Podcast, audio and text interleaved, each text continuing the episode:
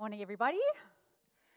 So, rethinking generosity by choice. How reasonable should irrational generosity be?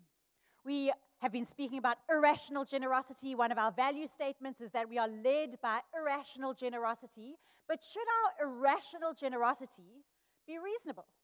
And I'm asking because I'm sure you, like me, have got a story where you wanted to be generous and you started giving, but then it seemed like you had to give far more than you were intending in the first place. And it was like you offered someone your hand and they took your whole arm, and you felt like, whoa, I'm not sure if that is what I signed up for we had an experience like this a couple of years ago. We were still living in Ramsgate down the south coast, and we'd been doing home alterations, quite drastic alterations. And friends of ours asked if they could, during the holidays we were away, if they could use our home just when the alterations finished for their family holiday. Obviously, down the south coast, beautiful and relaxing there.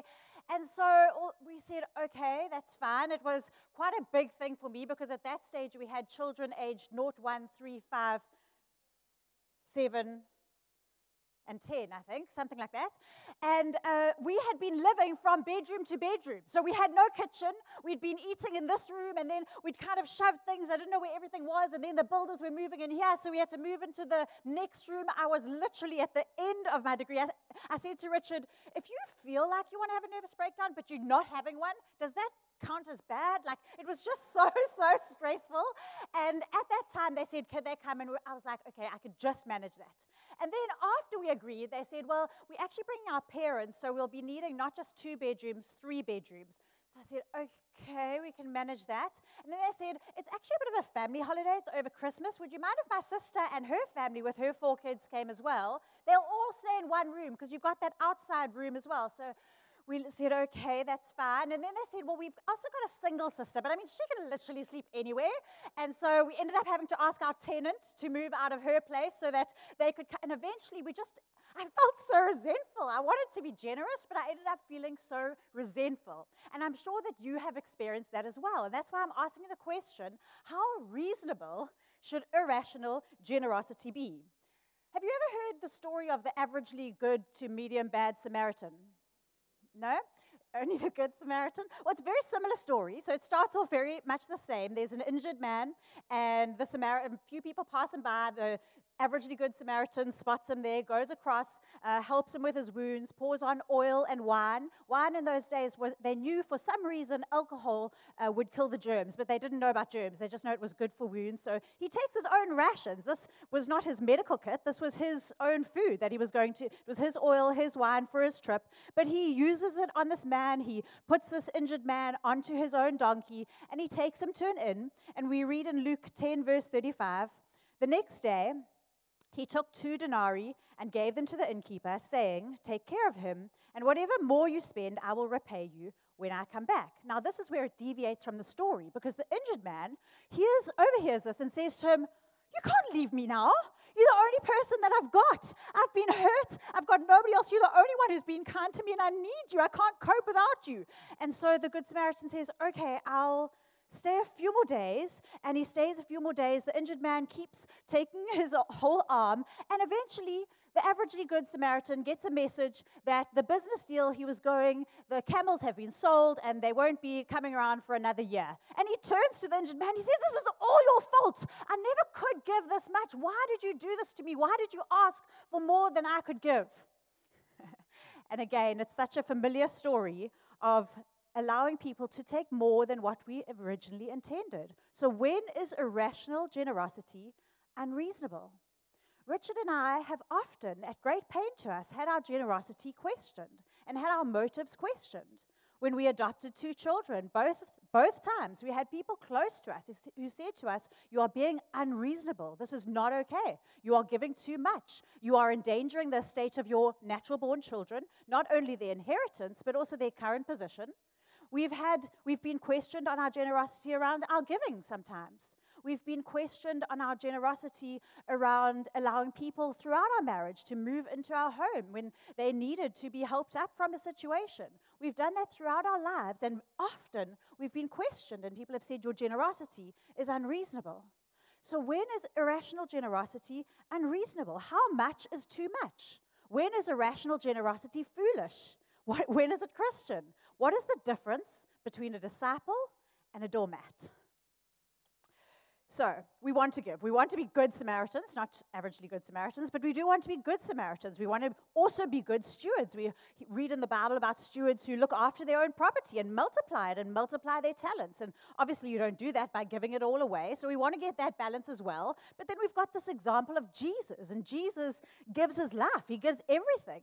So, how do we walk the balance? How do we find the line between generosity that is irrational but yet reasonable? So, I want to look at two stories to help us, stories in the Bible that help us to walk this line of having being led by irrational generosity and yet being reasonable in it. The first is the story of a man called Boaz. It's actually found in the book is named after the woman in the story. Her name is Ruth. She is a young widow, uh, a young lady. She could have, when her husband died, followed her own path and found herself a new husband, but instead she stuck to her mother in law. And at her mother in law's request, she actually approached and propositioned this man, Boaz. Now, Boaz was an older man. He probably was not the most eligible bachelor in town. He was more the, he had money, he was wealthy, but he was more the strong, sturdy type because he hadn't got married, even though he was older. So, probably not flashingly handsome, but sturdy. And, uh, and she, her mother in law said, I want you to go and proposition him and ask him in the manner of the day in that time to take care of you because Boaz was actually a relative, a cousin of the deceased man, of her deceased husband. And what the custom was that is what, was that a relative would redeem this man's name by marrying his widow, uh, buying his property, and then also the first son that he had with this woman would have the the, ex, the deceased man's name. And so he would be furthering his, the other man's estate uh, at the risk of his own, because if he didn't have a second son, then he wouldn't have a son to pass on his own land to, and so it would go to the other man's name. So it was quite a risk. Um, but she goes in the middle of the night, it's harvest season, and Boaz is working with his men. He's on the threshing floor, he's sorting out his harvest and he is sleeping the night on the threshing floor, making sure nothing gets stolen at night, you know, looking after his property. And as he's sleeping there, Ruth comes in the middle of the night, quite awkward, and she just uncovers his feet and she lies there, uh, I think, to wake him up and also to say, Would you cover me the way that your feet were covered? Would you take care of me?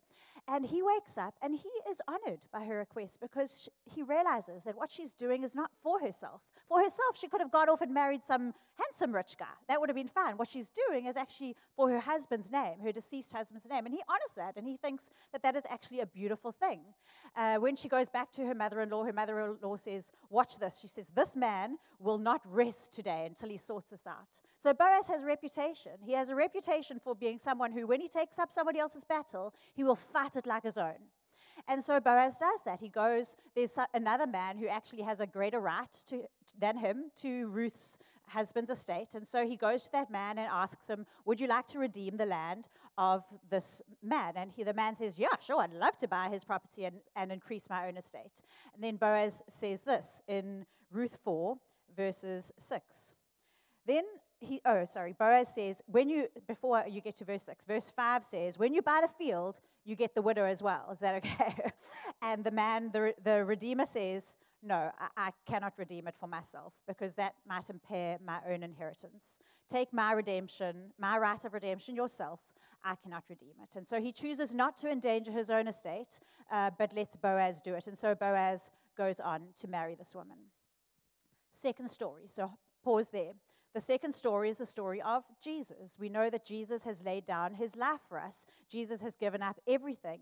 Reading from Philippians 2, verse 5, we read this Have this in mind among yourselves, which is yours in Christ Jesus, who, though he was in form of God, did not count equality with God a thing to be grasped, but emptied himself by taking the form of a servant, being born in the likeness of men and being found in human form, he humbled himself even further by becoming obedient to the point of death, even death on a cross.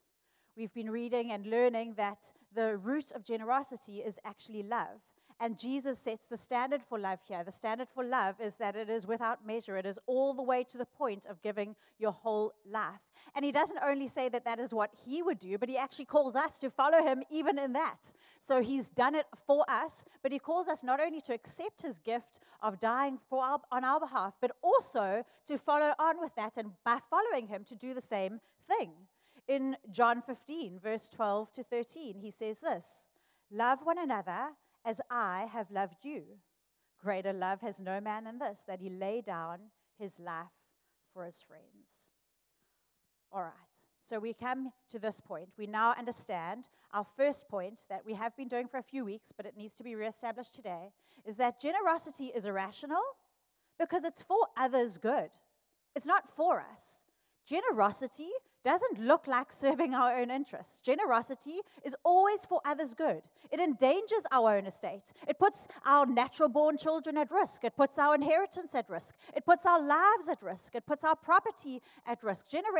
generosity is always for others' good. It doesn't build our own empires. In fact, John was telling us so beautifully the way God's irrational generosity in creation is that he even put seed into those creatures and plants that he gave life. There was seed there so that they could multiply life on their own. He's not building everything towards himself. He's giving and allowing it to continue without him. It's completely and utterly generous. It's got nothing to do with building up around ourselves, it's got to do with setting other people up to survive without us. So when we're giving to people and then making them dependent on us, that's not generosity. It's the opposite of generosity. Generosity is to set them up to be independent, it's just always for others' good. So what is what does the word irrational even mean? What is have you heard, you all know of an irrational number, right? You've heard of that in maths. I like to bring things back to maths and science so that we can understand.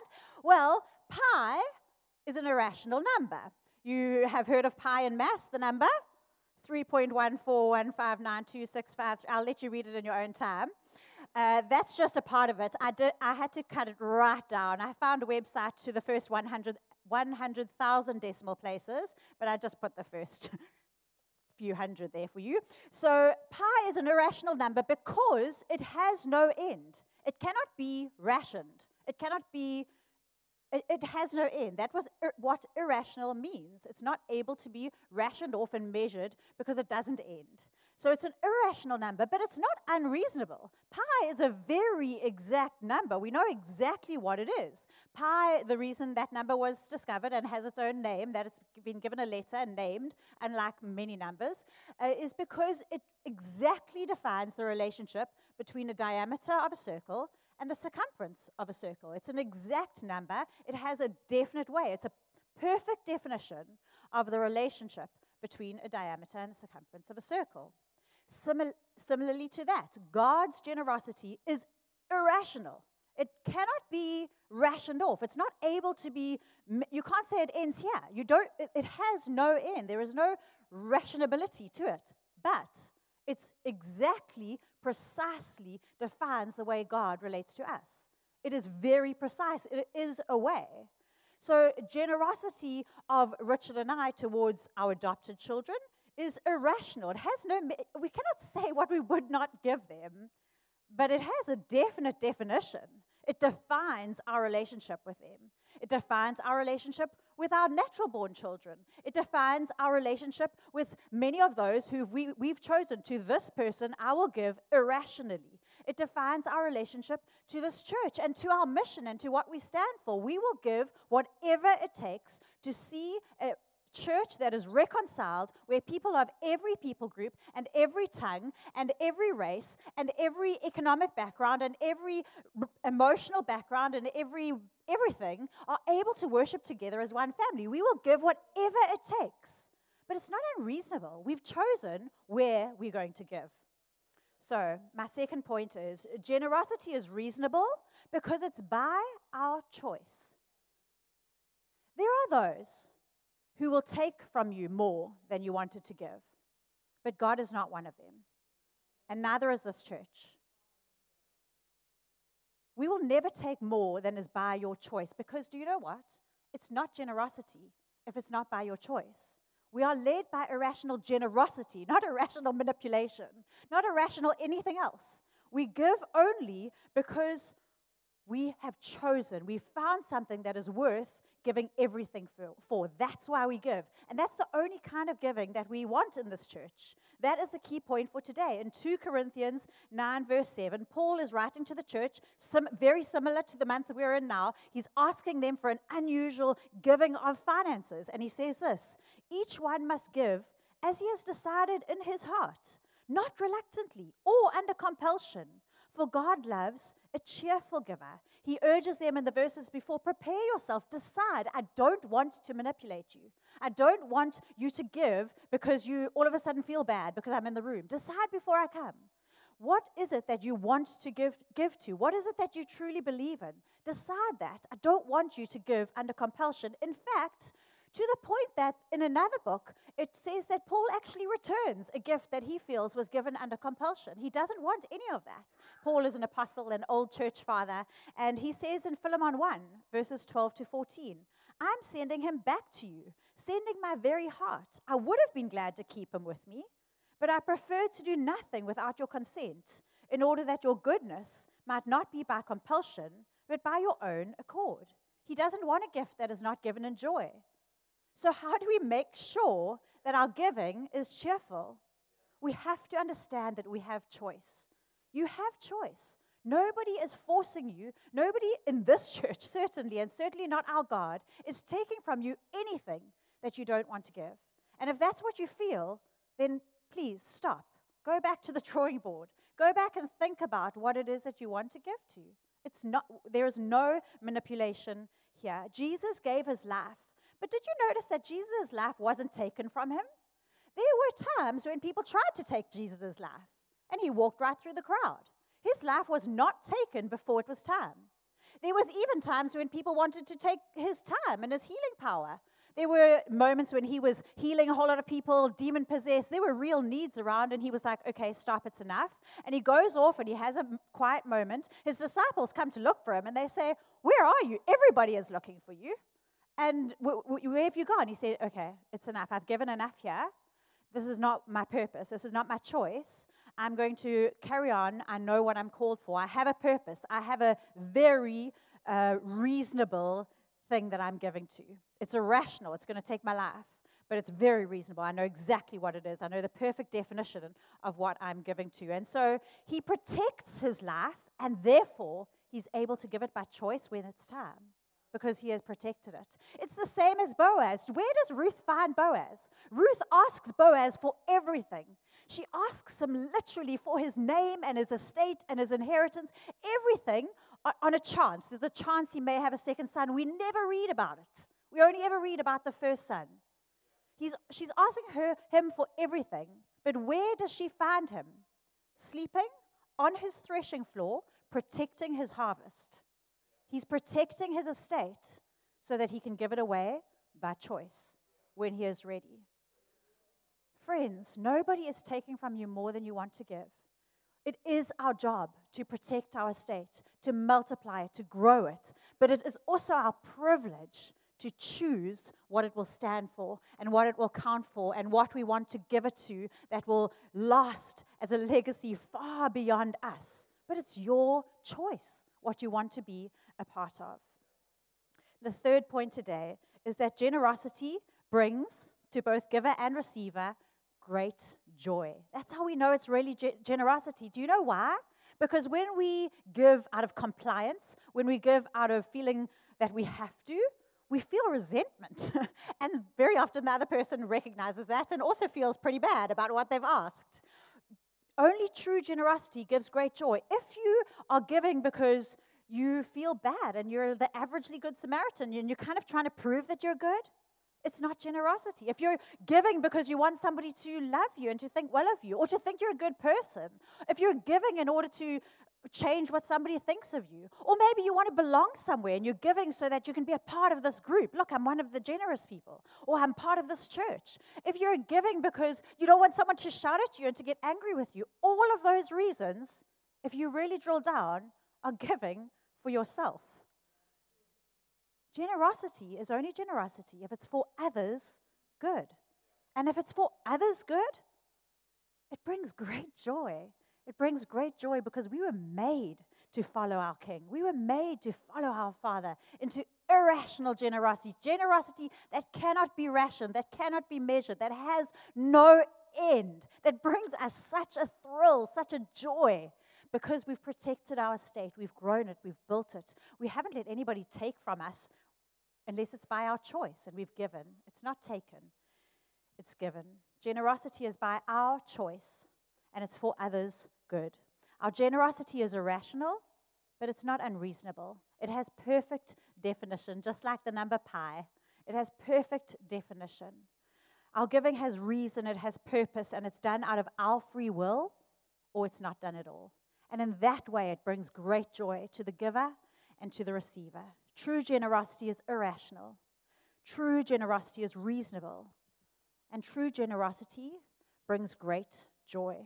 I want to just take one or two minutes to pray for us and to pray for those who are watching at home. If any of you have not experienced the generosity of God towards you, if you've not yet known that that is God's heart towards you, that He would want to give everything, that He would want to give to you without ration, without measure, that that is how much He loves you and how much He cares about you, that even, no matter what you've got yourself caught up in, He would want to give His life so that He can redeem your life out of whatever you've got caught up in. If that is you today, I'm going to ask you in 30 seconds to put up your hand, and or if you're watching on screen, you can click. There's a button that says, I think it says, "I give my life to Jesus." You can click on that button, and someone can pray for you. And I'd like to pray for those of us who would like to make that decision. So if that is you today, if you would like to say, Jesus, I want to accept your gift. I realize that you're not giving because you feel you have to. I realize that you've actually made a choice. You are wise enough and mature enough to have made a choice, and your choice has been to give to me irrationally. And I want to accept that today. Would you raise your hand or would you click that button so that I can pray for you first of all? Jesus. I pray for these that have made this choice today, that have said, Jesus, I want to give my life to you. I, I want to accept the incredible generosity that you have towards me. I want to follow you. Would you lead me? Would you save my life as you've given yours for that reason? I accept this today in Jesus' name. Amen. And for the rest of us, I would just like to pray as well. If you would maybe just raise your hands for all of us, that God, we would want to follow in your example, that we want to give without ration, that our giving wouldn't be rationed off, that we wouldn't feel that we have to hold on to things for ourselves, that we wouldn't even feel compelled to give, that somebody is forcing us, that it's, uh, we're having our arm twisted. I thank you that you don't call us to that arm twisted kind of giving. I thank you that you respect us, God. You're amazing because you're above all and yet you respect us. And now, today, God, would you help us, first of all, to protect ourselves so that we have something to give? Teach us that lesson. Teach us what reasonable giving looks like. But also, would you put your heart in us, God, that we could be like you, even as you have called us to love one another as you have loved us? That greater love has no man than this, that he lays down his life for his friends. Teach us to give irrationally, without measure, completely like you give, God. In Jesus' name we pray. Amen.